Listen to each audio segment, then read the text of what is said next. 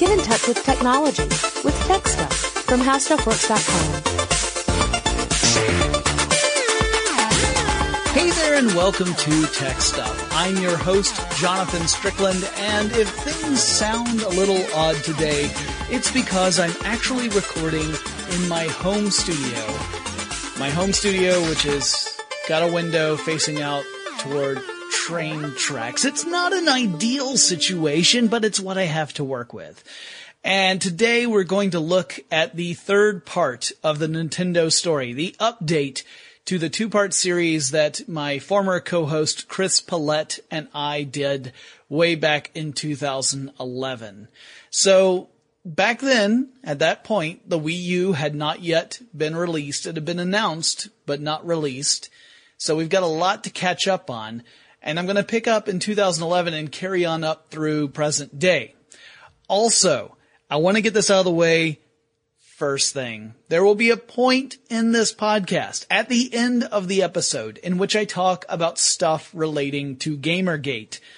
Now, I want to say this. I can't be any more clear than this. Harassment tactics have no place in society. Period.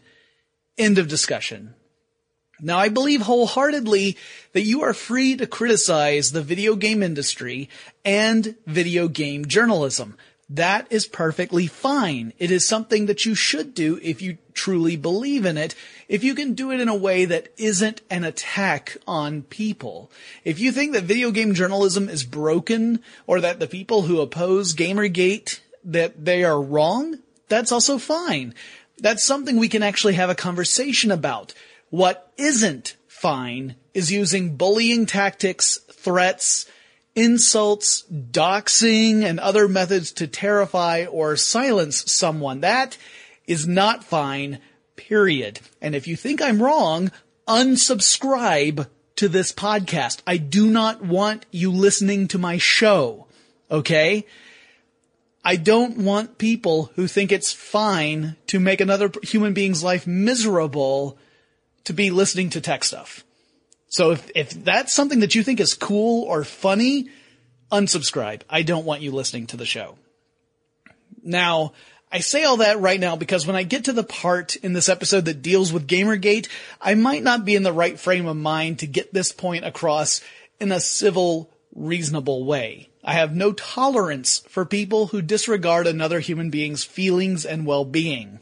No one deserves to face that sort of abuse. And if you don't think it's a big deal, you are absolutely 100% wrong. Being constantly hounded and attacked is a huge deal. It's not cool. All right. So we got my podcaster warning out of the way. And keep in mind, again, you can disagree with what people say. I don't have a problem with that. I, I definitely do not have a problem if you feel that the points that Gamergate enthusiasts make are correct. I don't agree with it, but I don't have a problem with you believing that and arguing that. The problem I have is when you attack people. That's the problem I have. Uh, although let's be fair. I also think that if you are really dead set against women being in the video game industry, you are a misogynist. That's just, that's the definition of misogyny really, or a definition of misogyny. It's just, it, it's something you gotta own. I think it's bad and I think it's wrong, but if that's who you're gonna be, own it, cause you can't get around the fact that you are saying one thing, but you don't want to be labeled that thing. Alright, let's actually talk about Nintendo now. We'll get back to Gamergate toward the end of the episode.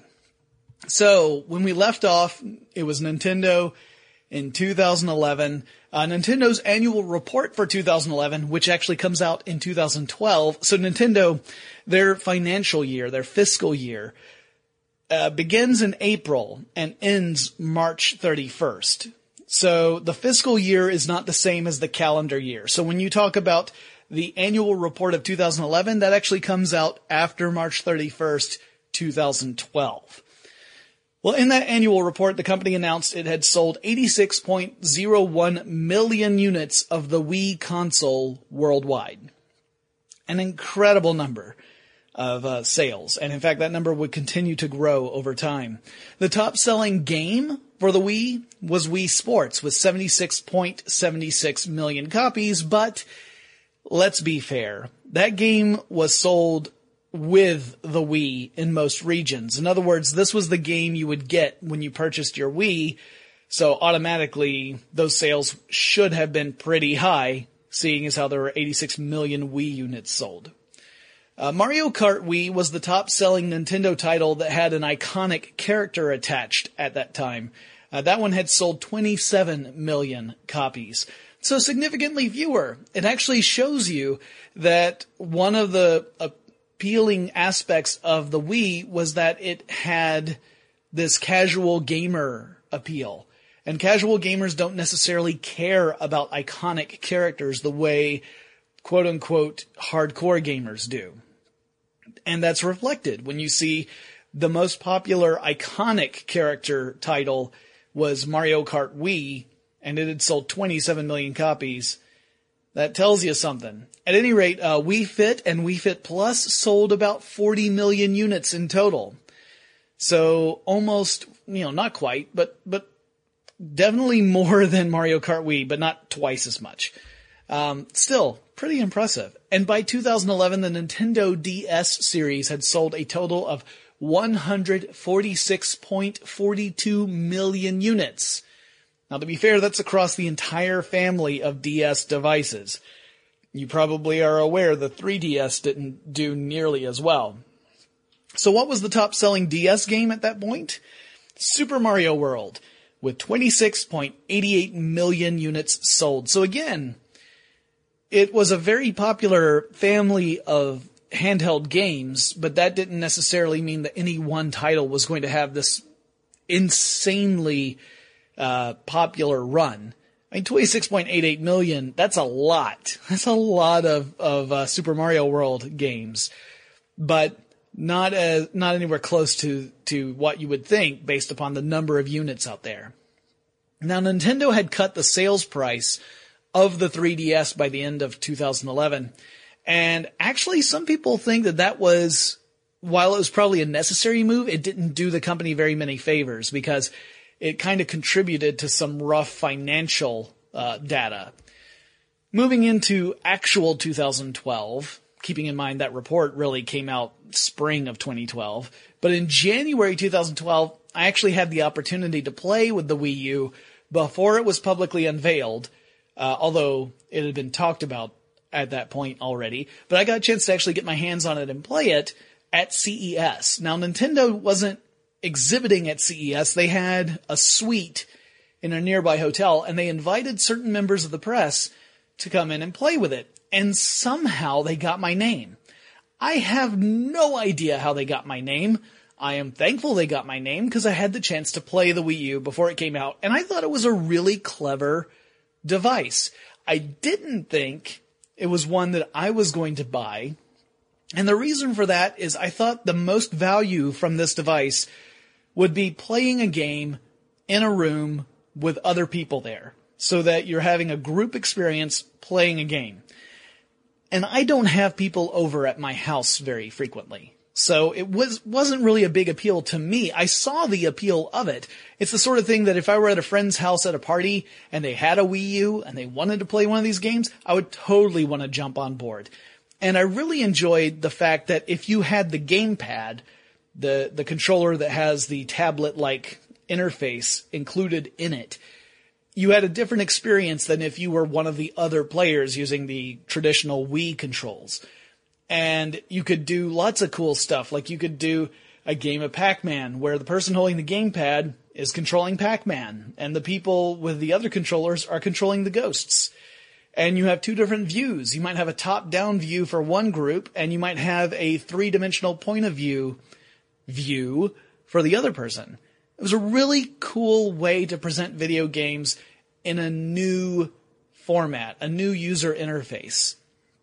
So I was, I was thinking, well, this is interesting. I don't know if it's enough, different enough from the Wii to convince people who have a Wii to upgrade to a Wii U.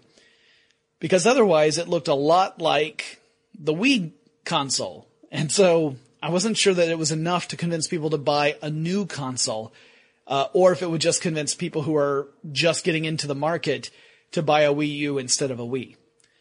In February 2012, Nintendo would purchase a company called MobiClip.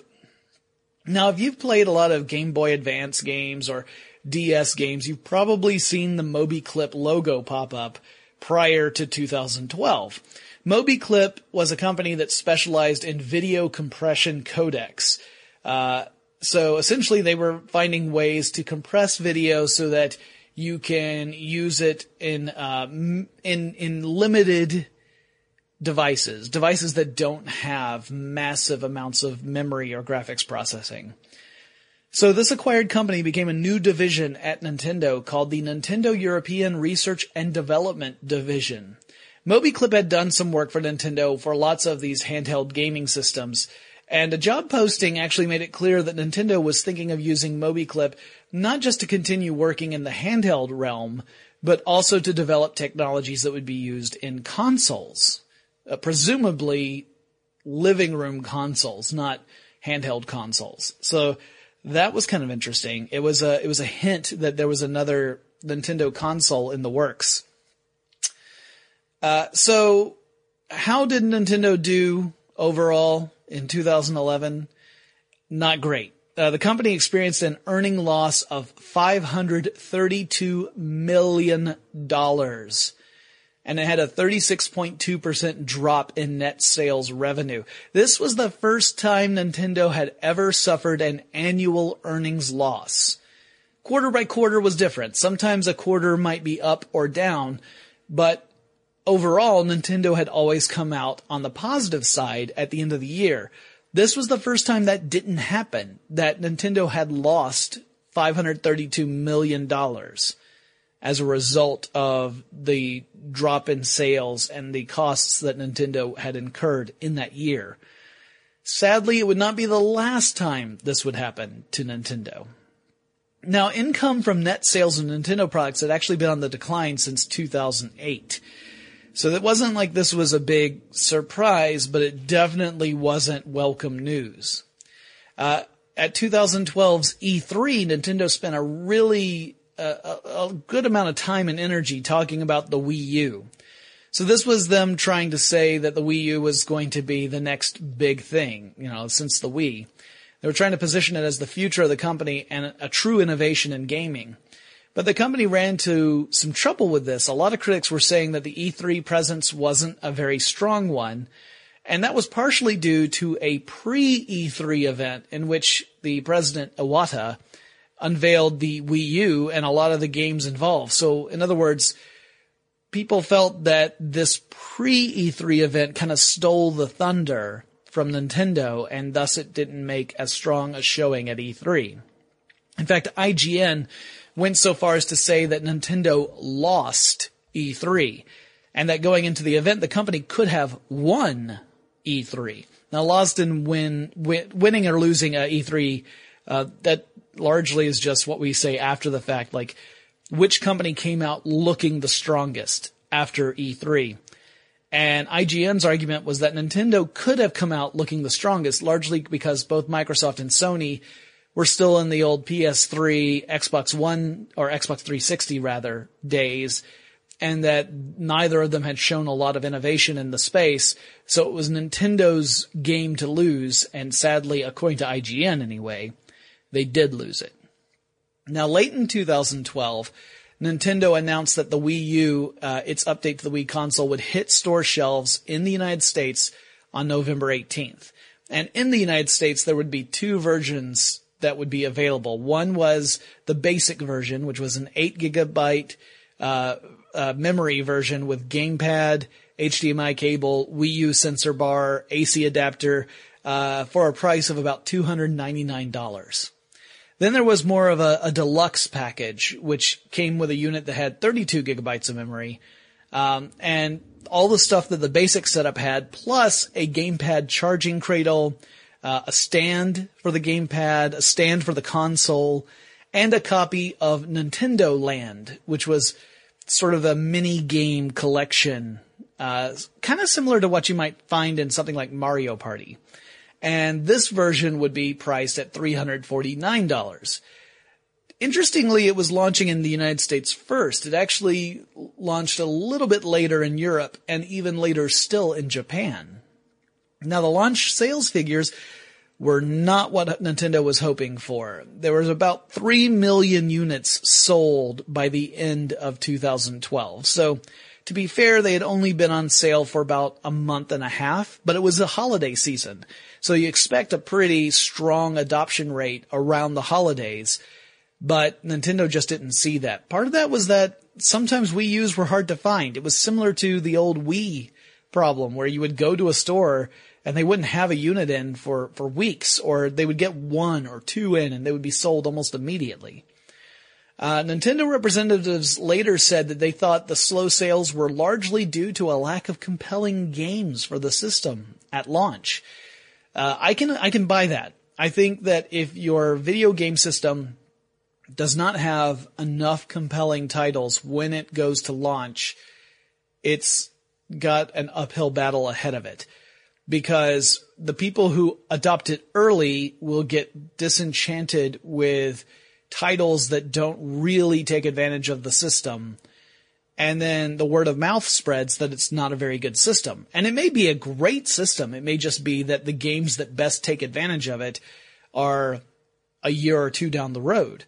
Um, it's a tough thing to do. You really want to have a strong launch library when you go out with a new console, and that was the problem. Wii U just didn't have that. Now in 2013, the company was starting off the year in a pretty rough place. So it operated at a loss for the second year in a row. Over the fiscal year of 2012, the company lost $366 million. And remember, the previous year it had lost $532 million. Here's the other thing you have to keep in mind. The 2011 fiscal year did not include the launch of a brand new console. 2012 did include the launch of a brand new console. And even with the new product, the company still lost $366 million, which to me tells me that it would have lost even more money if the Wii U had not come out at all. Maybe. I mean, maybe that's wrong because maybe the cost of developing, marketing, and shipping the Wii U was part of that huge loss. And maybe if they didn't do the Wii U, those costs, since they never would have been incurred by Nintendo, maybe it means that they would have lost less money. I'm not, I'm not good at finance, y'all. Anyway, Nintendo had projected it would sell 5 million Wii U's by the end of fiscal year 2012 it had later adjusted that prediction down to 4 million Wii U's, but in fact they only sold 3.45 million. So they were aiming for 5, said, mm, maybe that was too ambitious, let's aim for 4, and still only hit 3.45 million. The company also experienced weak sales with the 3DS, which was performing lower than expected, so things were looking pretty bleak across the board. At the E3 that year, at 2013's E3, Nintendo actually said, you know what? We're not gonna hold a press conference at E3 the way we've done in years past. Typically, when E3 rolls around, the big, big companies like Microsoft and Sony and usually Nintendo each hold their own press events, typically the day before or two days before the show floor opens. And then you also get lots of the bigger name uh, production companies like EA or Bethesda doing their own events. Uh, this was the first time Nintendo said, you know what, we're gonna, we're gonna step out. We're not going to do a full press event. Instead, they held a small Nintendo Direct event before E3 started. Now, Nintendo Direct events are things that happen fairly regularly. Uh, back when, uh, uh, Iwata was the president, he would do these personally. And uh, so it was kind of a way of telling people what Nintendo was up to regularly throughout the year. But this direct event started before E3. Uh, but Nintendo did go to E3. They had exhibition space on the floor, so they were present. They just didn't hold a press event. So you could go to E3 if you were part of the industry. E3 is currently an industry only event. So you could go to E3 and you could go to the Nintendo section and see what they had to display, but they didn't have a big press event unfolding all of that at E3. One of the things they showed off at this Nintendo Direct event uh, was the Wii Party U, which allowed you to use the Wii U gamepad for tabletop style games. Uh, they also showed off other games at E3. Not all of these would be uh, aimed for a 2013 release. So they showed off Super Smash Brothers, Super Luigi U, Yoshi's New Island, uh, The Legend of Zelda Wind Waker HD, uh, the Pokemon's games X and Y, and yes, I know I'm saying it wrong, and yes, I know it's not funny. Moving on. Also, they showed off Mario Kart 8. Uh, in August 2013, Nintendo announced that they had a new handheld console they were going to release, the 2DS. So they were working backwards. The 3DS had been out for a couple of years. Now they're going 2DS. So the 2DS is essentially a dumbed down 3DS. It has largely the same hardware, except it doesn't have the uh, the 3D screen. It has the two screens and it's also in a slate form factor. In other words, it's a solid, almost tablet like form factor. It's just a tablet that happens to have two screens, uh, separated by, by a, a, bezel, like a case. Uh, it doesn't close. It's not a clamshell design like the other DS systems were. It's, it's solid. Uh, some people liked that and some people hated it. I was indifferent because I have not had a handheld system in so long, apart from my phone. My phone is my handheld system. Uh, actually, that's a huge issue for Nintendo. So, in the fall of 2013, Nintendo purchased a 28% interest in another company called PUX Corporation. Now, PUX Corporation started off as a division inside Panasonic, but then Panasonic spun it off as its own company. And what it does is work in voice and face recognition software as well as audio and video processing. So again, Nintendo's trying to beef up its ability to deal with voice and face recognition. It tells you a little bit about the sort of stuff the company was thinking about developing into the future. So now we're up to 2014. Guess what? Didn't start off very well at all. Uh, reports of falling profits prompted Nintendo CEO Iwata to announce he would take a 50% cut in his salary. He said, you know, if, if the company is doing this poorly, I cannot be rewarded for it.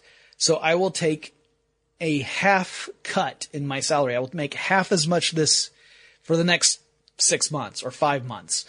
Uh, and other executives received cuts in their salaries between 20 to 30%. Iwata, sh- he saved the biggest cut for his own salary. And he said that the reduction would last for five months and then the company would revisit the issue in June of 2014. And this was a pretty interesting move. Uh, I like the move. I like, I like executives taking ownership for a company's performance not doing well and saying, look, if, if we are rewarding ourselves at full salary, whether we're doing well or not, where's the incentive to do well? Now you've created an incentive to do well because you're not making nearly as much money. From April 2013 to December, uh, the, the company had only sold 2.4 million Wii U units. Uh, now the company had adjusted projected sales from April 2013 to March 2014. Remember, that's, that's a fiscal year for Nintendo, April through March. They wanted to sell 2.8 million units. Actually, that's, that's how many they sold. 2.8 million units from April 2013 to March 2014. But that's not what they were hoping for originally. They were aiming to sell 9 million units. So their goal was 9 million and they hit 2.8 million. They didn't even get 33% of the way there. That is dreadful, dreadful performance. And the annual report was pretty grim. It was the third straight year of losses for Nintendo. This time the damage came to $457 million in losses. So still not as bad as 2011. That was 532. 2012 was uh, 366, something like that. And then 2013 was 457 million. Yikes. Now, at the 2014 E3, Nintendo again decided not to have a full press conference, and this was a little confusing because when they decided to, to skip the press conference in 2013, Nintendo representative said, this is a one-time thing. We're skipping this year, but that doesn't mean we're done with E3. We're just skipping this year. We'll be back again. Don't worry. 2014, they skip it again for the press event. Uh, so instead, Nintendo held a video presentation called the Digital Event. It was actually really cute. I don't know if you've ever watched it, but it is worth watching because it's it's very silly and Nintendo pokes fun at itself in a way that is refreshing. Uh, however, that does drag. It's it's about I think 45 minutes long, and it could have been half an hour easy. Uh, maybe less, because there's some stuff that drags on. I, I literally started skipping ahead at some points. Anyway, at E3, during this digital event, the company announced that Mii characters, that's M-I-I, the little characters you could create in Nintendo Wii, that they would start to show up in Smash Brothers games for the 3DS and for Wii U. So for the first time, you could actually create your own Smash Brothers character to fight against the iconic characters of Nintendo, like uh, Mario and Link and Zelda and Samus and those sort of characters. Or Samus. I honestly don't know how to say her name. I apologize. Nintendo also introduced at that digital event the amiibo. Now amiibos are a brilliant idea. Uh, it's not the first time anyone's come up with this idea. Uh, there's uh, Disney's characters have this, and then there's the Skylander characters that have this. These are figurines, physical figurines you can go out and buy, and they can interact with a Wii U gamepad. You set the figurine on top of the gamepad, and there's a chip inside the figurine that then communicates wirelessly to your gamepad and allows you to import certain characters into into compatible games. Uh, it also the chip inside the Wii U uh, uh, amiibo also can record information. So you can beef up a character over time and use it to play against other people, for example. It's a really interesting idea. And of course, by creating a new product, a new physical product for people to buy, it gave a new line of revenue for Nintendo. So it was a really uh, interesting way to try and go about this, this decline in sales. They also showed off several games, including Yoshi's Woolly World, uh, Captain Toad Treasure Tracker, a few of the Pokemon's games. Uh, Mario Maker was shown off for the first time. Really, it was just a, a tease that was shown at this digital event. And a tease for the new Legend of Zelda game, which as of this recording still hasn't come out yet. It was supposed to come out in 2015, but then it hit a delay, and so we're still waiting for this new Legend of Zelda game to come out a collection of good games started to show up on the Wii U, and that actually gave a little bit of a boost to Wii U sales. Uh, and 3DS titles started to do well as as at the same time, but it wasn't like the figures were spectacular. They were just better than they had been. So it wasn't a a grand slam home run, but it was a move in the right direction. Now, starting in 2015, when amiibos actually began to hit store shelves, and by hit, I mean they would gently land on a store shelf for a split second before someone bought them.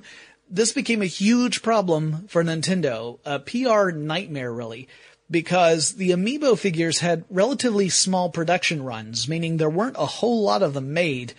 And that meant that only a few would end up going to any given store in a region. So if you have lots of different stores in your area, one of them might get a few of a certain generation of amiibo. And once they're gone, they're gone. Uh, Nintendo's idea was that they were going to produce small runs of figurines. And when you, when all of those were gone, instead of replacing them with new versions of the figurine, they would come out with all new characters, all new figurines that had brand new ones that had nothing to do with the old ones because they had so many characters, uh, dozens of characters that they could go through. And so the idea was that they were going to cater to a certain group of fans. Those fans would buy the figurines and then new figurines would come out and they'd buy those. But Nintendo would not go back and make tons and tons and tons of the older figurines because they didn't anticipate demand being as high as it was. And that was a huge mistake because demand was through the roof. People were camping out to buy amiibos and you couldn't necessarily get them online either. As soon as they would be, show up in stock online, people would buy them and they'd be gone again. And it became very frustrating for a lot of collectors and a lot of gamers who, who legitimately wanted these amiibo to play with in, in their games. In fact, some of them, they weren't collectors. They had no interest in buying all the different amiibos. They had a specific one they wanted and then it would get it would get purchased. It would be unavailable and people were having trouble finding them. It ended up creating a secondary market. So these figurines, which uh, for retail price were at $12.99, were sometimes being sold for more than $100 on various uh, auction sites because you couldn't find them anywhere else. And it was creating a real sense of frustration among the fans of Nintendo.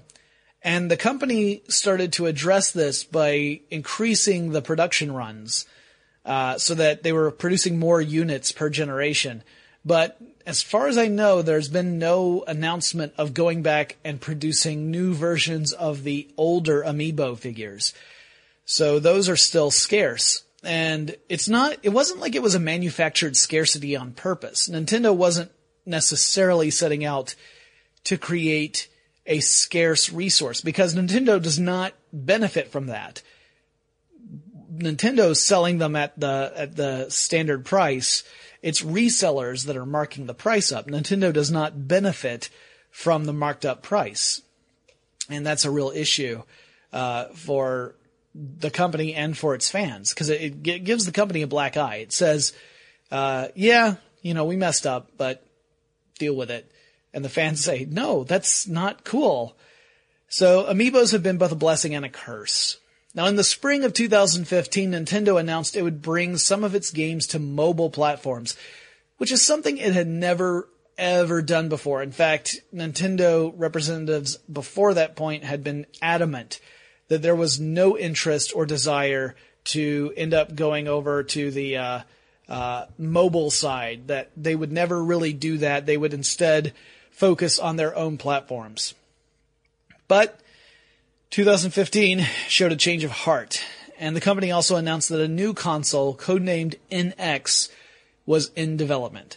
So this was the company acknowledging that there is another console on the way. This was back in 2015 uh, but there weren't that many details other than the company claiming that this was a brand new direction.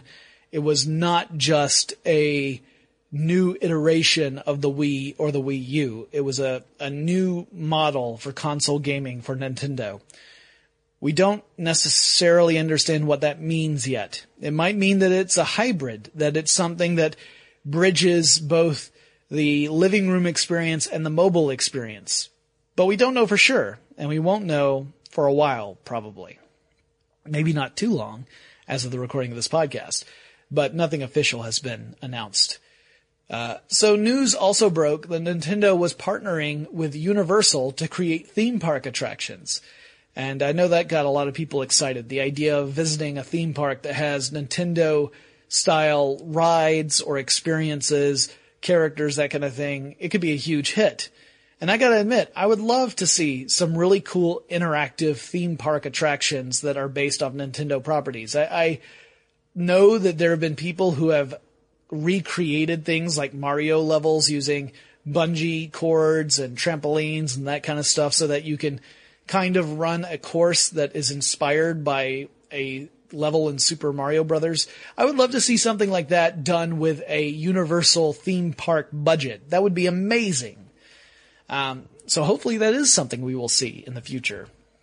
Now Nintendo's E3 in 2015 showed off some of the games that had been announced the year before. So they started to, to really show off things like Mario Maker and Yoshi's Woolly World. But those are games that we got a peek at in 2014. Nintendo also announced a partnership with Skylanders, which would allow certain Nintendo amiibo to enter the Skylanders world. But in general, a lot of people felt that that E3 was a pretty quiet one for Nintendo. They didn't really come out and announce anything groundbreaking or truly surprising at that E3. Now in July, that's when we get to the really sad part of this story. Uh, the gaming world was shocked when Nintendo announced that Nintendo president Satoru Iwata had died from bile duct cancer. He was just 55 years old. He had previously undergone treatments for his cancer, uh, including a surgery in 2014. And this death was pretty sudden. I, I, I get the sense that people did not know that this was coming. It was a very kind of unexpected thing to happen. Uh, Gen- Genyo uh, Takeda and Shigeru Miyamoto took over the company as interim replacements. They were leading the company together. And the industry as a whole grieved over Iwata's death and lots of sympathetic messages came in from companies like Microsoft and EA. A lot of luminaries in the gaming industry spoke highly of Iwata and mourned his loss uh, and our loss with his passing. It was a very heavy time. And keep in mind, this is also happening while Nintendo is struggling. They're having issues because the Wii U just was not selling very well compared to uh, earlier uh, consoles. Certainly not as well as the Wii. The Wii sold about 100 million units overall. The Wii U was not doing that well. And uh, that made shareholders antsy. And then to see the, the president pass away, it was really a rough moment.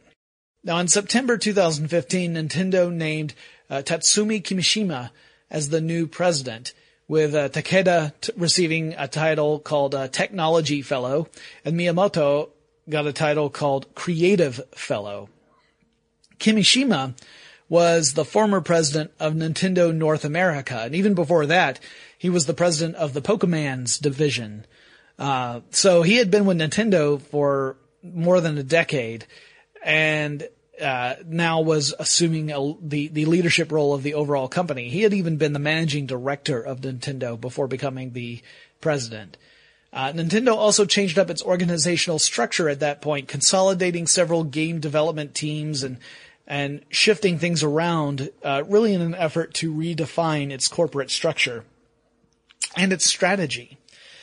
And finally, now we're getting to the story I alluded to at the beginning of this episode. Uh, pretty soon. Uh, first, I guess I should say before I get into that, Nintendo, there's a lot of spectac- speculation that Nintendo is going to show off the NX console at E3 this year in 2016 with a goal of potentially having it on the market by holiday 2016. A lot of analysts say that they're, they're betting this is going to happen, that Nintendo feels it is necessary for it to happen in order to turn things around. I'm sure there are a lot of shareholders who feel the same way. Um, I don't know if that's realistic. I don't know if the NX is going to be unveiled and launched this year. It's possible that we'll get a tease and a launch next year.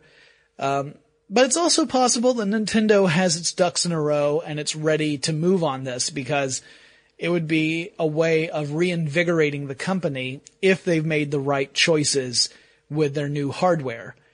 That's gonna that remains to be seen. We'll just have to keep our eyes out. And uh, that comes up. E3 happens in June, and it is currently April as I record this, so we'll just have to watch and find out what happens. Now let's get to the story I talked about at the beginning of the episode, the Gamergate related episode, uh, or related uh, story. Uh, this is a complicated story, and there are a lot of things I need to kind of explain uh, in order to to really give you guys the the context of what's happening. So there was uh, an, a Nintendo employee named Allison Rapp, and Allison was the was a marketing employee. She worked in a marketing division for Nintendo. So her job was to uh, to do marketing for Nintendo products. She was also the target of a massive harassment campaign that was absolutely insane. It made no sense. It was just mean spirited, vicious, and vile. And here's what happened. So, Nintendo had made a decision to tone down the content of certain Japanese games when being adapted for the Western market. And that's a very general thing to say. So what's actually happening? Well, most of the content had to do with depictions of sexuality or sexual characteristics, particularly in young female characters.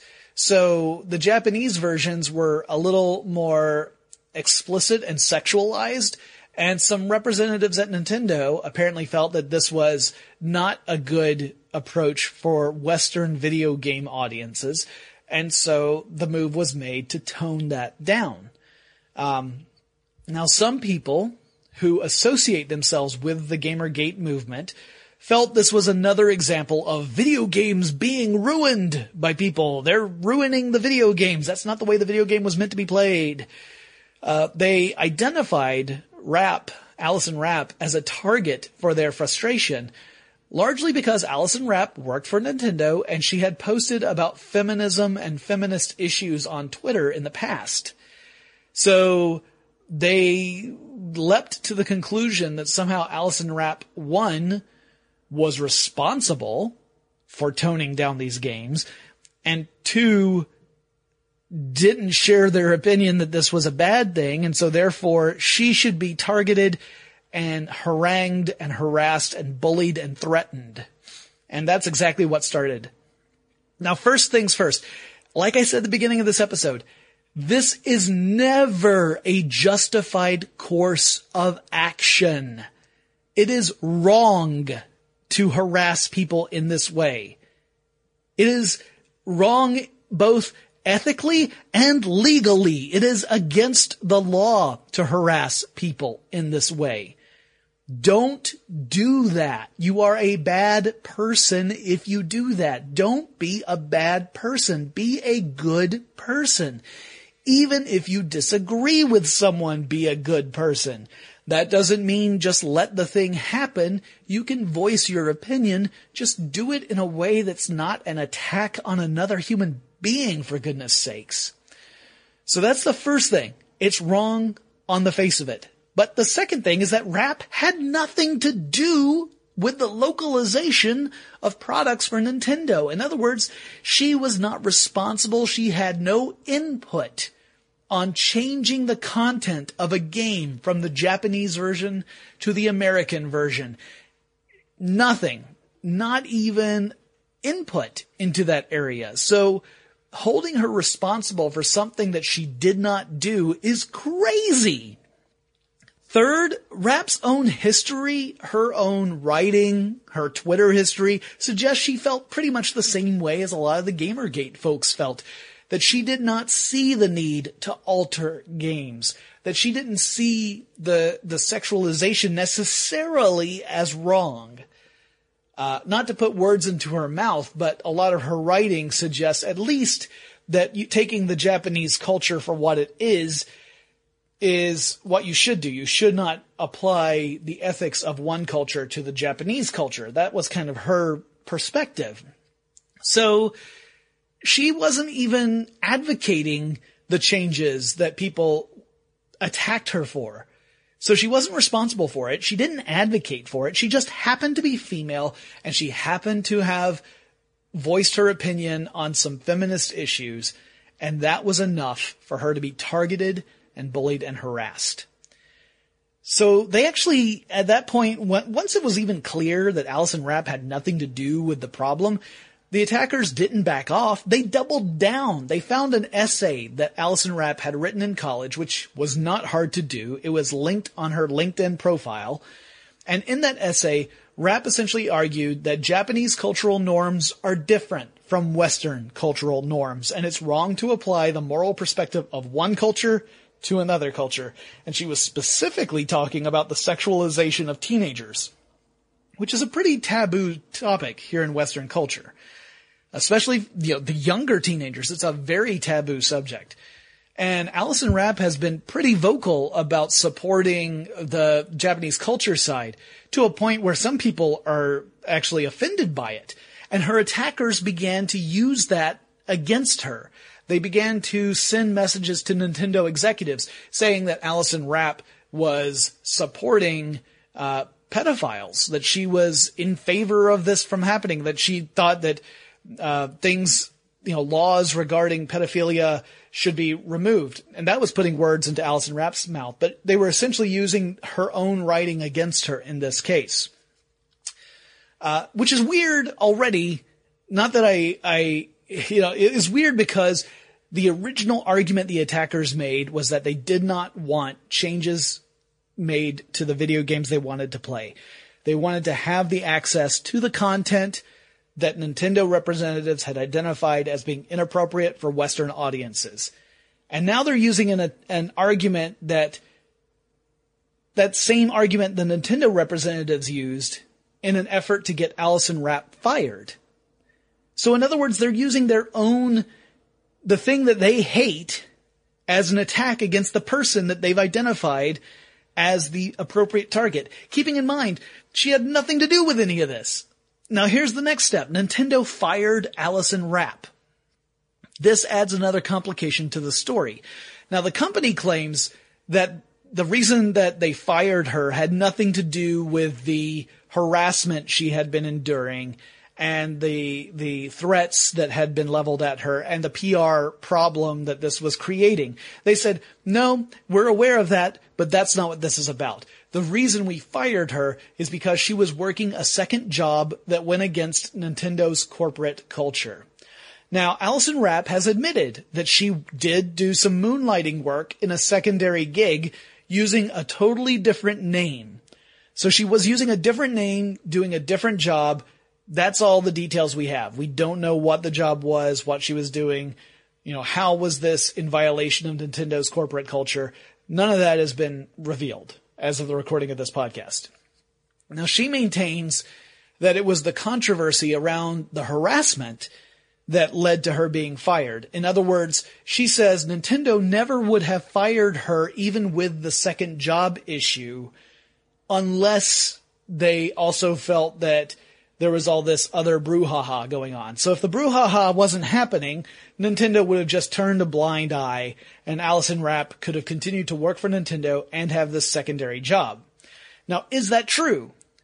We can't say for sure one way or the other honestly, if Rapp was violating company policy, I don't hold Nintendo at fault for acting on that.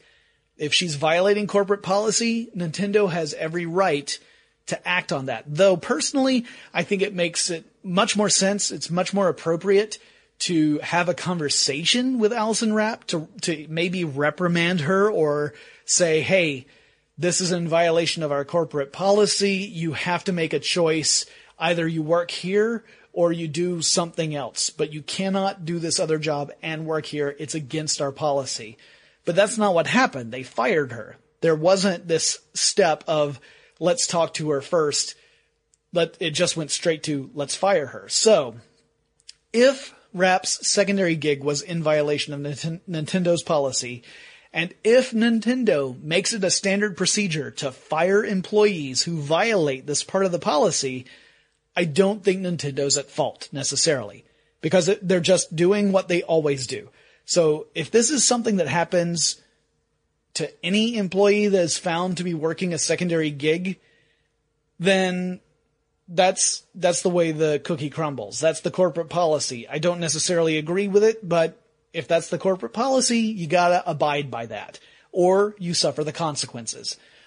But if Nintendo rarely enforces this rule, that's another matter. Because it brings up the question, if you don't enforce this rule all the time, why did you enforce it in the case of Allison Rapp? Now Rapp maintains that Nintendo was aware that she had this secondary gig and that the policy that they are citing is not typically enforced. Again, I don't know the truth of that. And I also want to make it clear that my personal opinions and Rapp's point of view about the morality issue, those ideas aren't in alignment. I don't really agree with her on this. And maybe that's just because I'm old, but I disagree with her perspective. I, I understand where she's coming from. I disagree somewhat with that, but that's fine. Adults can disagree and they can have conversations about this. But my main objection is that she was targeted, harassed, threatened, and bullied for no reason, shouldn't have happened at all, and it's deplorable that it happened for no reason. And Nintendo didn't do more to protect her and defend her and speak up for her. So even if the reason she was fired was purely because of this corporate policy, it still remains that the company did not take a firm stand to say it is wrong to treat anyone this way. It is uh, a wrong message to send that women have a place in the video game industry. They should not be run off. They should not be treated like they aren't human beings. They shouldn't be persecuted. And that's the real issue I have with Nintendo and this particular uh, story. Personally, I, I hope that more of this story unfolds and that Nintendo takes the opportunity to really establish a much more firm anti discriminatory, anti harassment stance on the issue. I feel like a lot of companies have been very careful about this because they don't want to run off their audience. But I also think those companies need to take a hard look at what that audience is demanding and how that audience is behaving and ask themselves, is it a responsible thing to not speak up about this? That's why I'm speaking up because I really think there are better ways to go about getting your point across to support your arguments than to try and destroy the person who feels differently about it than you do. That, I, I truly believe that. And if you don't believe that, don't listen to my show. You're not going to be happy. So just go listen to something else. It's okay. I won't miss you. For those of you who remain, I love you guys. I very much looking forward to having conversations with you. That being said, if you want to have a conversation with me, you need to write me. My email address is techstuff at howstuffworks.com. Now, I know I haven't responded to many of you for a long time, and here's the reason why. Because I found out about it today. Outlook, Microsoft Outlook has very helpfully moved almost all the listener mail into a clutter folder. So in other words, it's like a spam filter. In other words, most of the listener mail has been going into this clutter folder. So I didn't see that I was getting mail. I didn't see that listeners were writing in. So I'll be going through the backlog of listener mail and trying to answer as many of those as I possibly can. And I apologize for that. I did not realize it was happening until today. So do write me know that I will be looking at that clutter folder and I will be reading and answering emails. I look forward to hearing from you. Again, that email address is techstuff at howstuffworks.com. Or you can always drop me a line on Facebook or Twitter. The handle on both of those platforms is TechStuffHSW. And I'll talk to you again really soon.